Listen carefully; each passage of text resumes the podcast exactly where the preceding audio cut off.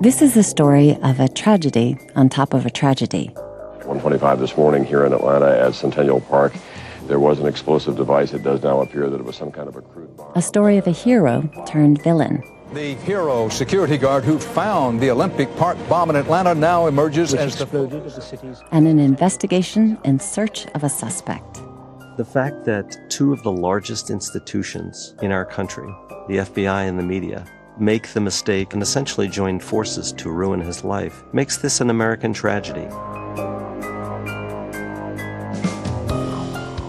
I'm Virginia Prescott with an On Second Thought special Mistaken, the real story of Richard Jewell.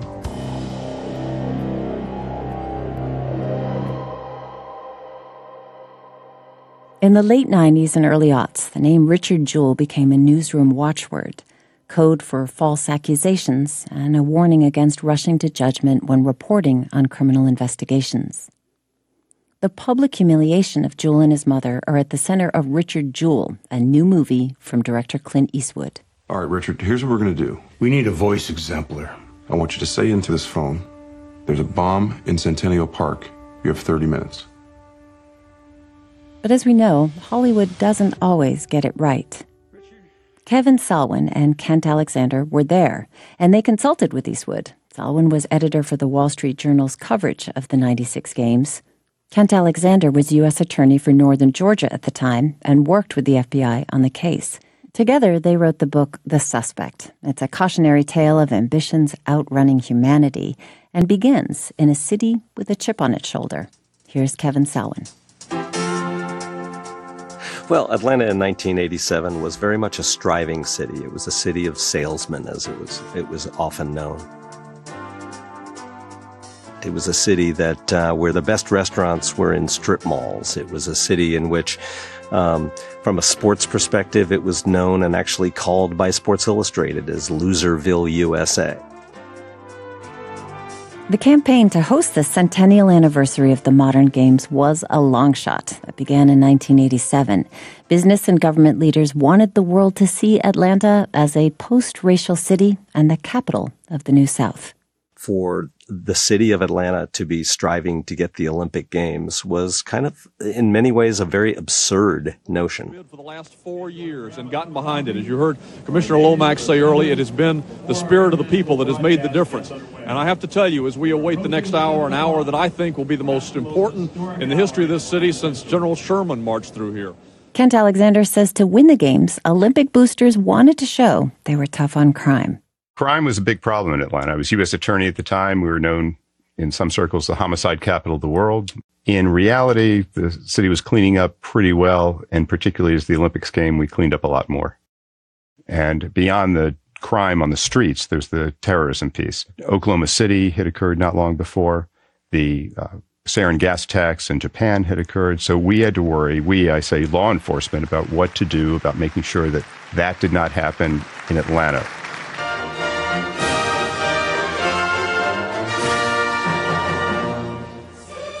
And as far as what will happen, who knows? I will tell you this regardless of the outcome, Atlanta has been a winner. They've been a winner in the presentation, they've been a winner in the way they've handled themselves, and this city is now an international city. There's no two ways about it. The International Olympic Committee has awarded the 1996 Olympic Games to the city of Atlanta.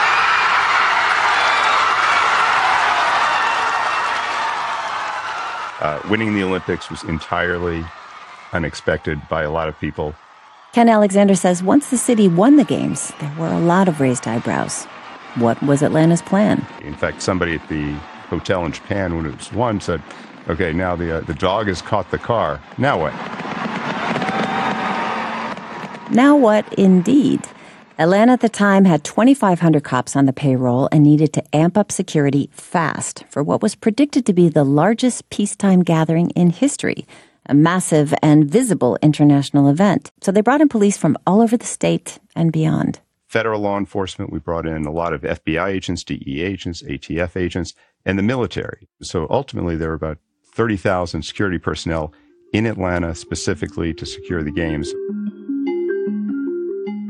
Among those 30,000, Richard Jewell, hired a month before the games began. Kevin Salwen. Well, Richard was very much a mixed bag. He was in many ways a terrific rural police officer, but Richard was often a little bit more zealous than people wanted him to be. When he was at the Habersham County Sheriff's Office, he would wreck vehicles. And he would lose jobs. Jewell's lifelong dream of becoming a cop bordered on an obsession and was derailed by an arrest for impersonating an officer. Piedmont College let him go after he repeatedly pulled citizens over off campus. And so he came to Atlanta as part of this security force, um, basically to resuscitate his career and to wait for the possibility of other police jobs to reopen because nobody was going to hire before the game. So at the games, his assignment was to guard this one sound and light tower. But because he was a little overzealous, a little over the top, he treated the entire tower as his domain and he was going to protect that entire tower, which was so unusual in the field of private security. But that was Richard Jewell. It was a pretty uneventful job until the day it wasn't. Just after midnight on July 27th, something like 50,000 revelers were at a concert at Centennial Park, and Richard Jewell was making his rounds. So he was going around and he came across a group of kids drinking, and they're shotgunning buds, Budweisers. And he took offense at that. He was trying to get them out of there, and they wouldn't leave. So he flagged down a GBI agent named Tom Davis to get him to get them out of there. Unbeknownst to Jewell, at 12:58 a.m., an anonymous 911 call had come in, warning of a bomb in Centennial Park. The package, the Alice pack, a military pack that held a bomb, was hidden under a bench right next to the tower. Richard Jewell's the one who pointed to it after the kids left and said, "That shouldn't be there." Richard runs up and down the tower to tell people, give people a pre-warning hey, there's a suspicious package. We may have a problem. So they called for help. Two bomb techs, one from ATF, one from FBI, come in, wind their way through the crowd, crawl up, look at the package. They're not supposed to touch it, but one of them does open the lip of it. And Richard's watching them as the guy's got a pen light, and the guy sees wires and pipes and suddenly realizes this is the real thing.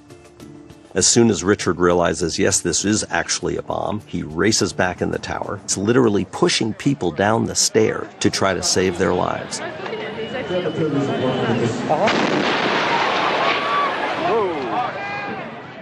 So I, w- I was at home at sleep. My friend Jim Green, who's watching CNN, calls and says, "Hey, do you know about this?" They're carrying somebody away right here in front of the AT&T Olympic Village. It's 120 there was a we don't know where the and so i got dressed immediately. I showered because i just had the sense i wouldn't be back home for a while. I drove straight to the fbi and then along with the head of the atf drove to the park. And by that point yeah, everybody was evacuated. And the 111 victims all out of, out of there except that alice hawthorne mrs hawthorne's body was still laying where it was right in front of the greek sculpture. Alice hawthorne was killed by the blast a Turkish cameraman died from a heart attack covering the aftermath. Many of the injured were police and security officers who formed a perimeter around the bomb. So I, I met Richard that morning and I went over to shake his hand and to thank him for what he did. I just remember shaking his hand and, and he said, uh, Sir, I was just doing my job.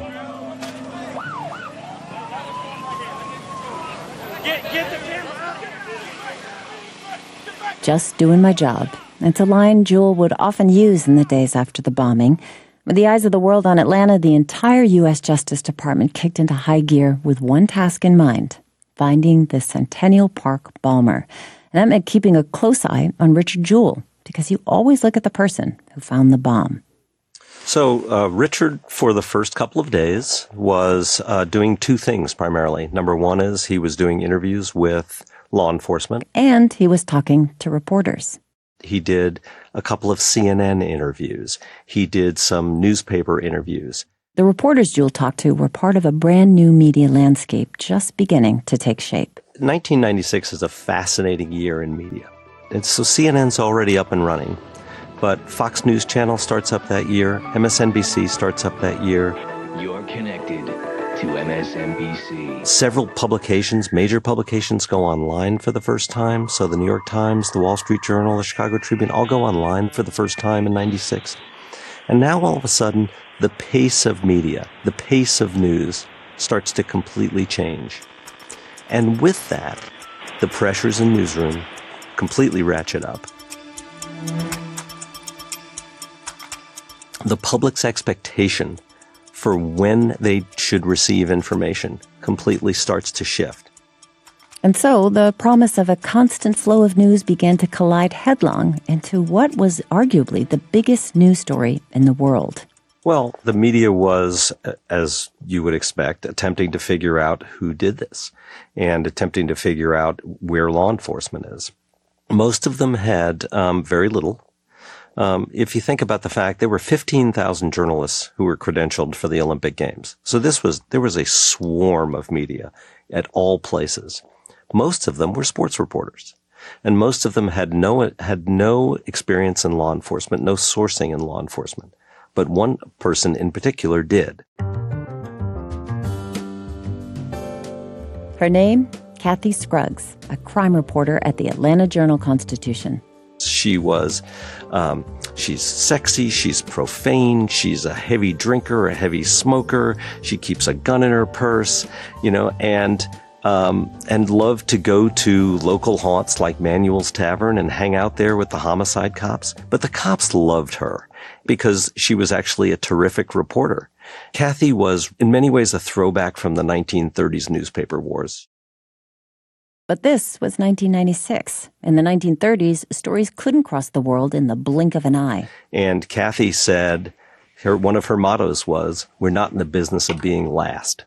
And then on the Tuesday morning, three days after Richard Jewell found the bomb in Centennial Park, he does this interview with uh, Katie Couric on the Today Show. And Katie Couric is, you know, America's sweetheart. This is a big deal.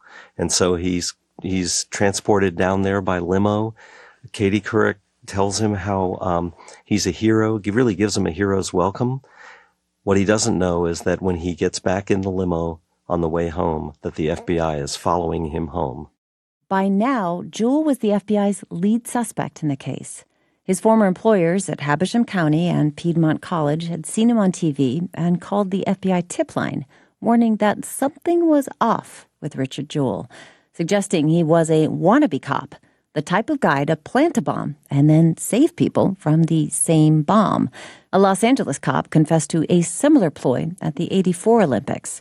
And at the same time, forensic psychologists at FBI headquarters had decided that sort of person who would plant a bomb, only to play hero, looked a lot like Richard Jewell. A parallel track to that was the behavioral science unit. They had taken a look at the interviews with CNN and crafted a profile of the potential bomber. And it was part interview advice, how to interview Richard Jewell, and it was part saying, though this isn't a science, it's subjective and all that, part of it was very much, this is your guy. He did it.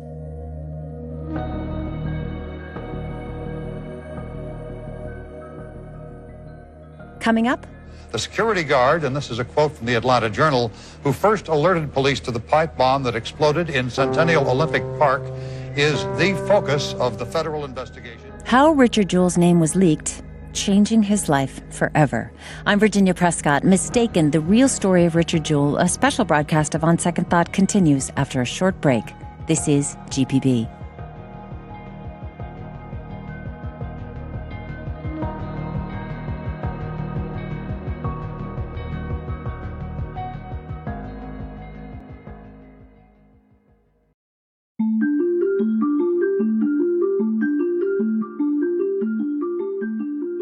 I'm Virginia Prescott with On Second Thought. Today, Mistaken, the real story of Richard Jewell. We're learning new details about the security guard who, for 88 days, was the chief suspect in the Centennial Park bombing during the 1996 Olympic Games in Atlanta. Just before the break, we learned that FBI behavioral scientists speculated that Richard Jewell fit the profile of the kind of bomber they were looking for someone who would plant a bomb to play the hero. FBI agents fanned out to interview Jewell's former colleagues, who reinforced their suspicions and turned the agency's focus on Jewell. And that was what got leaked to the one reporter on the ground who had the drive and old school moxie to take it and run with it Kathy Scruggs of the AJC. She has since passed away, but her editor, Bert Roughton, recently talked about it publicly for the first time in 23 years. And I won't comment on her sources. I won't even acknowledge that there was an FBI source if there was one. But, but she got this tip and then she sought to verify it. And she met with somebody who had very deep firsthand knowledge of the FBI, including an internal document that had profiled Richard Jewell as the bomber and explained why, why in this document, why he was seen as the bomber, and went through quite a bit of detail with her on, on uh, why the FBI suspected him. Scruggs took a day to get someone in law enforcement to corroborate the story, and now had a scoop that could pass muster with her editors. She and colleague Ron Martz typed up the story, and still there was a lot of debate in the newsroom. Um, I will I will admit that at the time I, I, was a little reluctant to to name him. I went to our managing editor and I said I said, well, do we name him? And then he repeated back to me that um, we had the story. There's no question that it was accurate at that point. It, it had passed it had passed the journalistic uh, test to be an, an accurate portrayal of reality. And as Kathy Scruggs liked to say, the AJC wasn't in the business of being last. FBI has a suspect. Read all about it. The story ran in a special afternoon edition of the AJC on Tuesday, July 30th, headlined FBI suspects Hero Guard may have planted bomb. I, I don't believe that there's a red blooded American journalist who, in that same set of circumstances, wouldn't have gone ahead and published the story. The editors ran it over to CNN, where Tom Johnson was head of news. And like the AJC, Johnson's newsroom had a decision to make. Yes, it was talked over. Uh, yes, there was uh, a period there when uh, we thought that naming him uh, as the suspect uh, was was wrong. I mean, the old tradition has been you need to have at least two sources or more. Johnson checked the Jewell story with his FBI source, who told him he's the guy. Plus, Johnson trusted the AJC. We've been asked to relay the story to you verbatim, which we'll do. So, CNN ran with the story. The security guard, and this is a quote from the Atlanta Journal, who first alerted police to the pipe bomb that exploded in. On air, around the world, word for word. The FBI knew they had to get to Jewell before the news did, so agents tricked him into an interrogation under the guise of filming an instructional video for first responders. When they finally read Jewell his Miranda rights at the end of the interview, he knows this is no longer a training video. And you just watch his face. We've seen the video of that. And you just watch his face just completely drop. Um, it's it's it's a shocking moment for him, and yet you know Richard is certain that he is not involved in this, and so he you know decides to go on with the interview, even though he cannot at that point reach his attorney. Now the story goes from being a local story to being an international story. And at that moment, Richard Jewell's life will change forever. And the thousands of reporters at the Olympics, they go with the story too. Think retweeting, decades before social media was even a thing. They repeat the stories or they amplify the stories in a way that's remarkably damaging. So cameras are there when FBI agents cart boxes out of the Buford Highway apartment Richard shared with his mother, Bobby. Mr. Jewell has been fully cooperative and permitted the agents to enter the apartment and conduct the court authorized Richard Jewell's life starts to become this cloistered, incredibly claustrophobic experience inside his mother's apartment.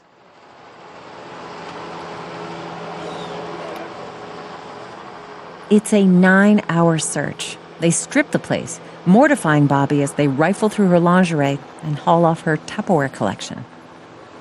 This is Jewell. How's your son holding up? he's watching television and every channel has him as the lead suspect? Richard Jewell becomes the punchline of jokes. Jay Leno calls him the Unibubba.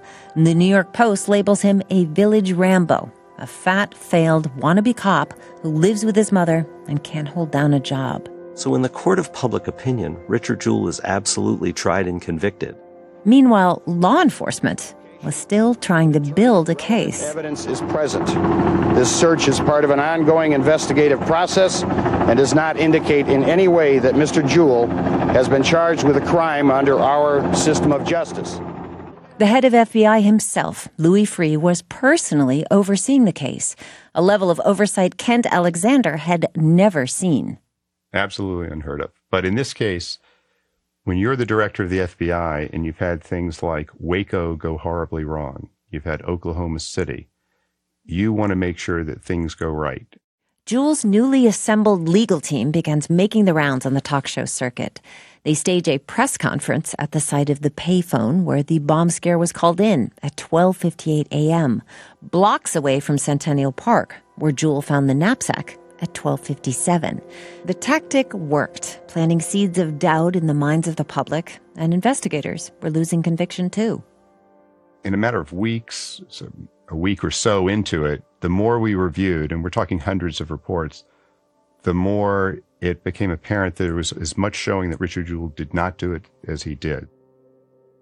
So it was a matter of just looking through it through an objective prism. And as time went on, it became clearer and clearer that it, it just didn't look like he was the bomber.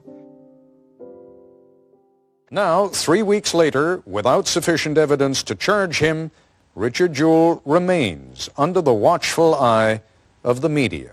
Richard Jewell's attorneys put his mother, Bobby, in front of the media to plead with President Clinton on behalf of her son.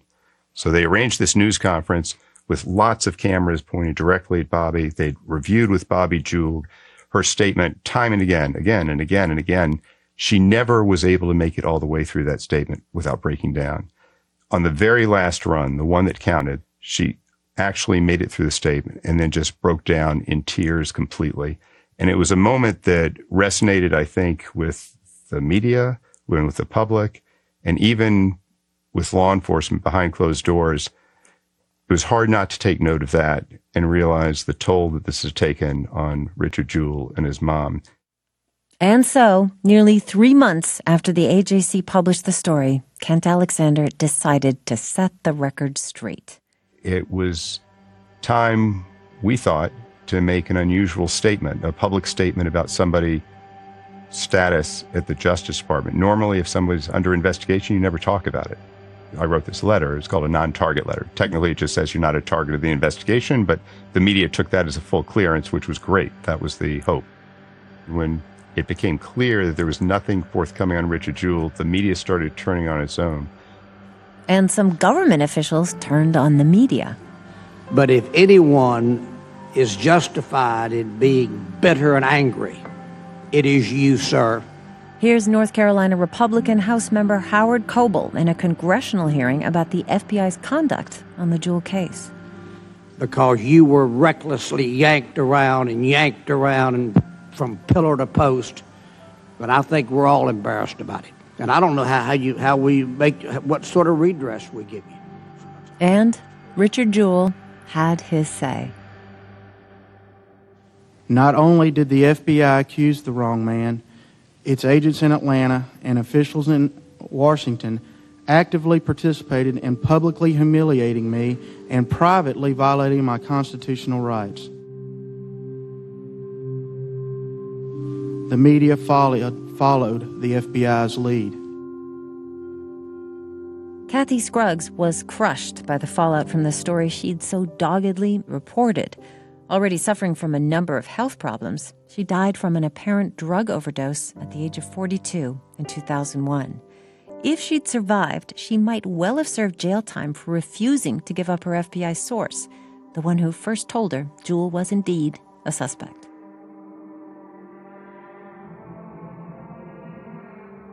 Scruggs never saw the apprehension of the real Centennial Park bomber, Eric Robert Rudolph.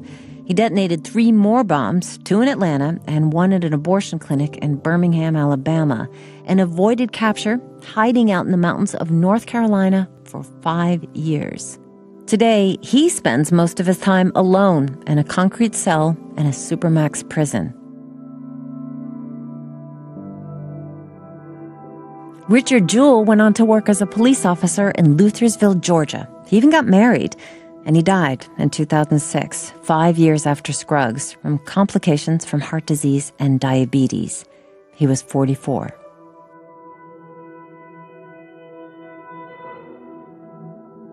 Twenty-three years later, some point to Jewell's experience as an early example of fake news, a media conspiracy to distort facts driven by a political agenda or to gin up ratings and click-throughs.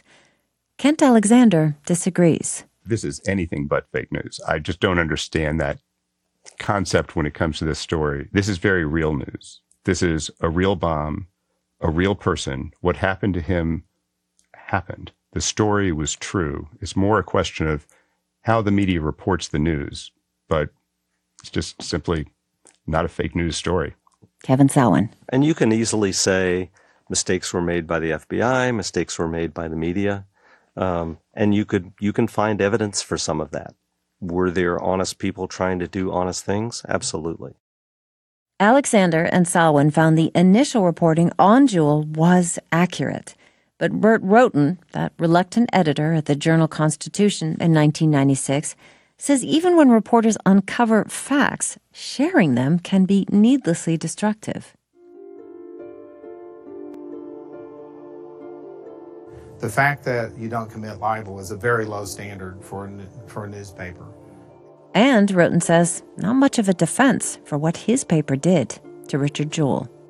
And the way that we thought about that story and the consequences from it informed me as a journalist and editor the rest of my life. I mean, I, I don't think a day went by when I walked in the AJC when I didn't think about that. And to, I mean, we lose we lose touch with the fact that we're writing about people you, you do forget about that. You become focused on trying to tell the best story you can. NBC, the New York Post, and CNN were sued by Jewell and settled. The AJC fought the suit all the way to the Georgia Supreme Court, finally prevailing in 2012. Tom Johnson, now retired president of CNN News, says if the pace of media in 1996 was dangerously fast for something as basic as human dignity, that pace has nothing on the speed of 21st century online news and social media. I am very troubled by where we are today and perhaps even where we're headed. At this point, virtually anybody can get onto Facebook or get onto any other social media and pump out information that is, that is false, that is harmful. I mean, it really is so damaging. I especially hope that young people will make the distinction between what is uh, sort of available to them and yet what is truthful. And if I knew what to do, I'd be back in the business full time. As it stands, Johnson has to live with the world he had a hand in building. The mistake we made is something that I will take with me to my grave. The AJC assigned a reporter to do a thorough investigation of the paper's role in turning the spotlight on Jewell. That piece never ran for fear of playing into the lawsuit. The FBI did its own review and decided the agency bore no responsibility for protecting the privacy of suspects. But the following year, Attorney General Janet Reno took the unusual step of publicly apologizing to Jewell. And how about the public? That gobbled it up. The hunger for instant news, whether accurate or not, clearly didn't end when we learned Jewell was innocent. And so, 23 years later, what should we do? As we flick through self curated news feeds, how much do we care about sorting fact from fiction? Kent Alexander and Kevin Salwen believe we owe Richard Jewell more than our regrets. After all, he saved lives in 1996. I think what he did was amazing, and I hope he goes down as a hero. What happened to him was tragic, but he's just was somebody you can't make up. He's he's the person who really saved the Olympic Games in a lot of ways. And Richard Jewell is the is a, the person who should have a statue of him in Atlanta. There is no statue yet, but Centennial Olympic Park officials say they plan to place a marker honoring the man who was never arrested, never charged, but who proved more valuable as a suspect than a hero. You know my name, but you do not really know who I am. My name is Richard Jewell.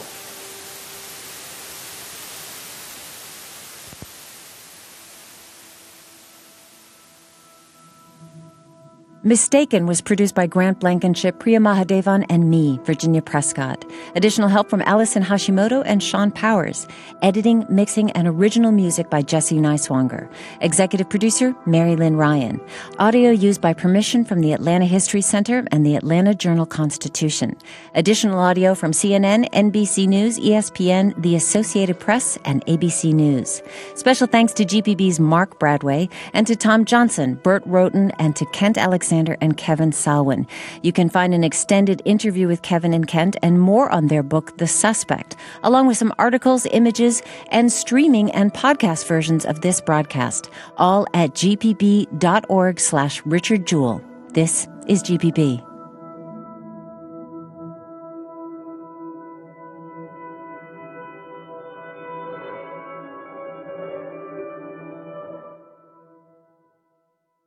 We are back with On Second Thought from GPB. I'm Virginia Prescott.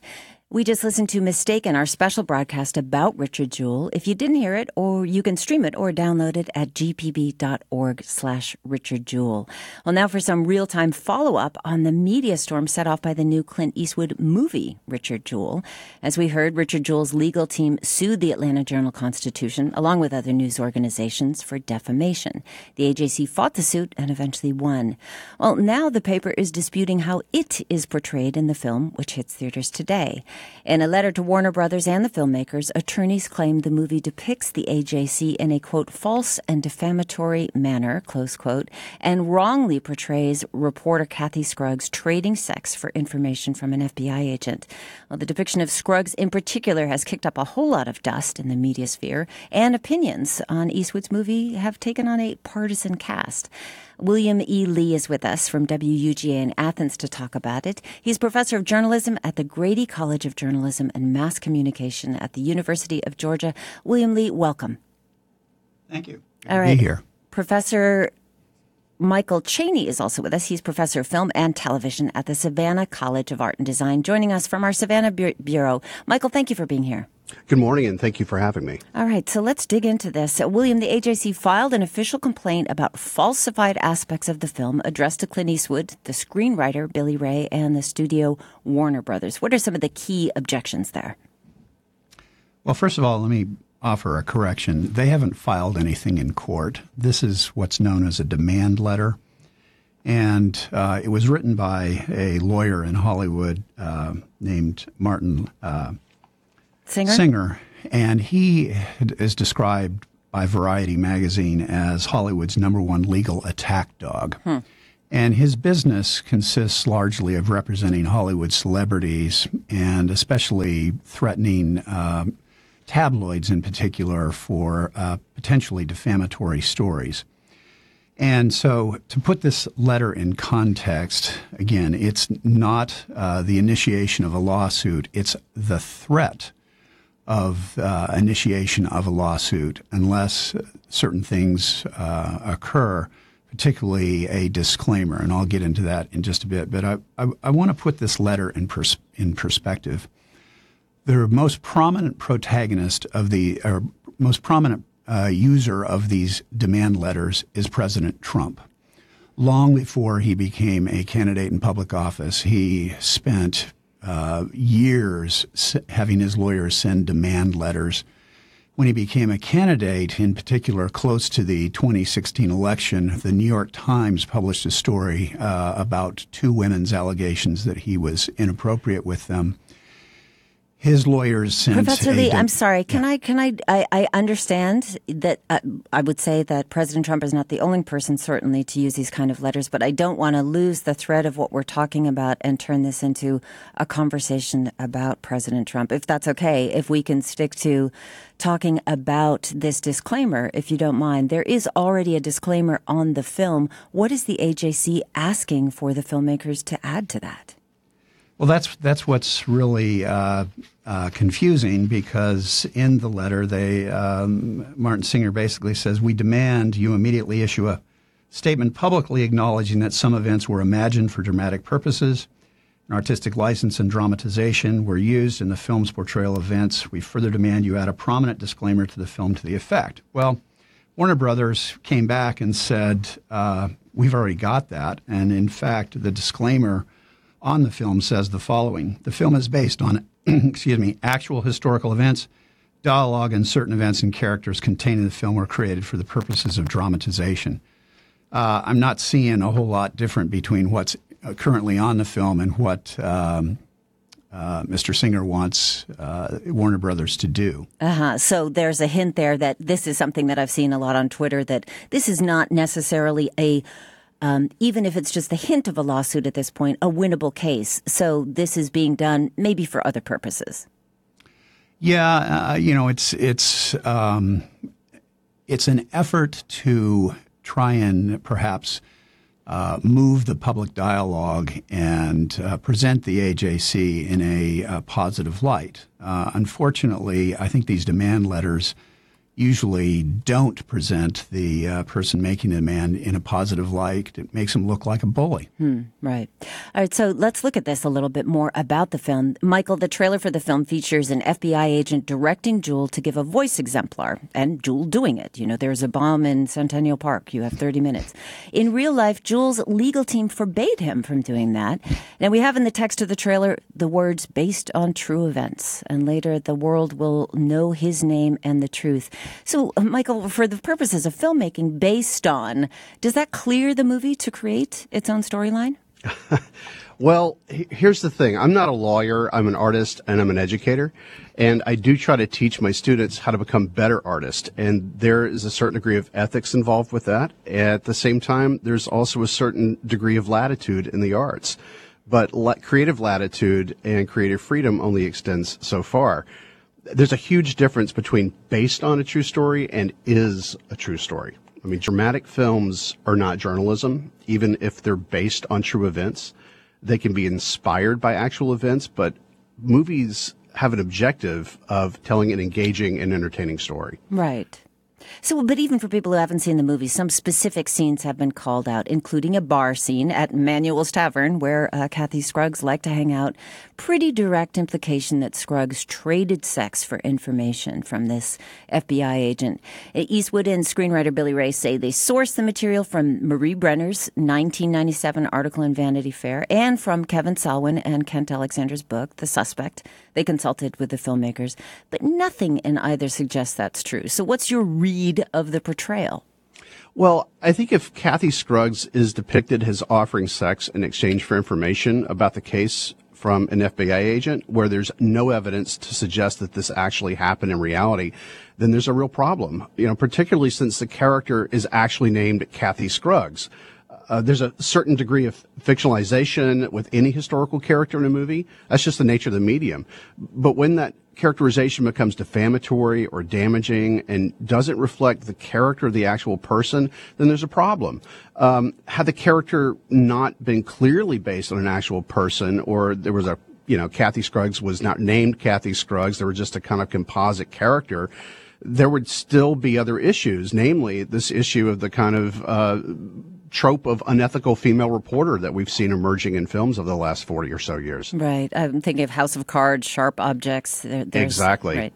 Earlier this week if, at the. If I could add yes, something please. here, um, it's not defamatory, and here's why. She's dead, and central principle of defamation law is that the dead have no legal recourse. Their estates cannot sue for uh, defamation. So Clint Eastwood and his screenwriter have complete latitude to make her into whatever they like as long as they don't reference inappropriately a living person. Huh. Now, that may sound callous, but that's the reality. And so, part of this demand letter, which uh, the only person who's actually identified in the demand letter is Kathy Scruggs, is is really um, you know just smoke and mirrors because her estate would have no standing whatsoever to claim that this portrayal is false. Now, is it ethical to do that? That's an entirely different question. But sure, and, and, and thank you for clarifying that. I think if if Kathy Scruggs, you know, was a real person and she has a real legacy. She has a very real reputation. And if that character depicts uh, unethical actions on screen and the audience is apt to believe that the actual person acted in this way, well, maybe it's not defamatory, but it's certainly uncool. And how about the claim that you, that you will get the story, we will know the truth? So it's claiming truth. Is, is there latitude with that, William, if we're talking about a, a screenplay or a tag on a film trailer? Absolutely. Um, Clint Eastwood is not Ken Burns.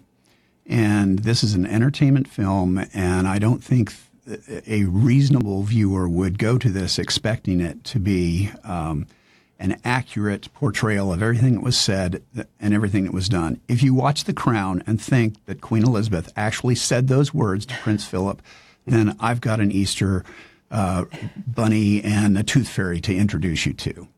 Okay, so let's say that some of the response to this uh, on Twitter so far uh, that people are saying about the film and whether or not it's necessary to depict her in that light.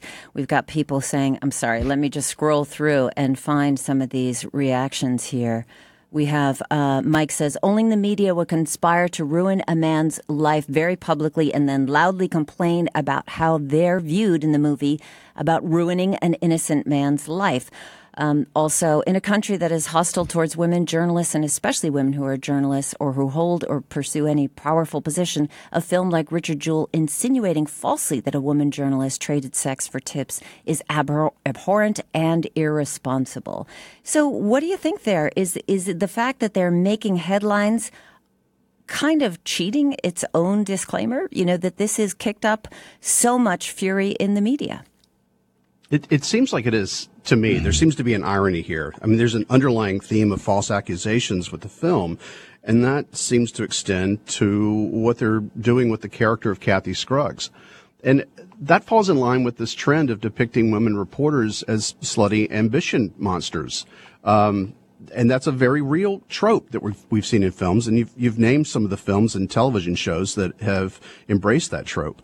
Uh, you know, Clint Eastwood and Billy Ray are very talented filmmakers. Um, and Eastwood has said that he doesn't know why Kath, how Kathy Scruggs got the tip on Richard Jewell. So why did he go with this kind of tired and hackneyed and very problematic trope with the the the you know uh, unethical female reporter? Here it's he a, is. I'll just uh, cut in and just we'll hear from Clint Eastwood. Here he is at an at a premiere in Atlanta this week. Kathy Scruggs was a, a very uh, interesting personality, and she did she did find the uh, answer to it. So how she did it, nobody probably will ever really know. So he's, you know, so no apology there, certainly. We do, of course, have different expectations in watching a film than reading a news article. But when a filmmaker claims responsibility, uh, or, or claims rather that legal even if there's no legal responsibility to abide by the facts, do you think there should be more of an ethical responsibility? And maybe I'll pose that to you, William, as the lawyer. Part of the AJC demand letter claims that the film intentionally misinterpreted the facts of the Richard Jewell story. How would a newspaper prove such a thing? Well, see, this is the really fun part about this. And this demand letter is going nowhere, and here's why. Uh, the person who potentially has the most at stake in terms of reputation is dead and therefore has no legal standing. The AJC, if it wants to bring on a lawsuit uh, claiming that the portrayal of its uh, employees, et cetera, is, is false, that's a heavy burden, and here's why. The AJC would be classified as a public figure, and in defamation law, that means that the burden of proof is on them. It really comes down to having to show that Clint Eastwood and his uh, screenwriter knew that they were lying about living people or a corporation or acted recklessly. And that means that they had serious doubt about the truthfulness of what they were publishing about, again, living people or a corporation. Now, I, I, really want to emphasize that defamation law in this country, as structured by the Supreme Court, is defendant friendly, meaning it is protective of the press. It is not plaintiff friendly. So the AJC, as a plaintiff, would have a whole set of requirements to prove that would be extraordinarily difficult to do.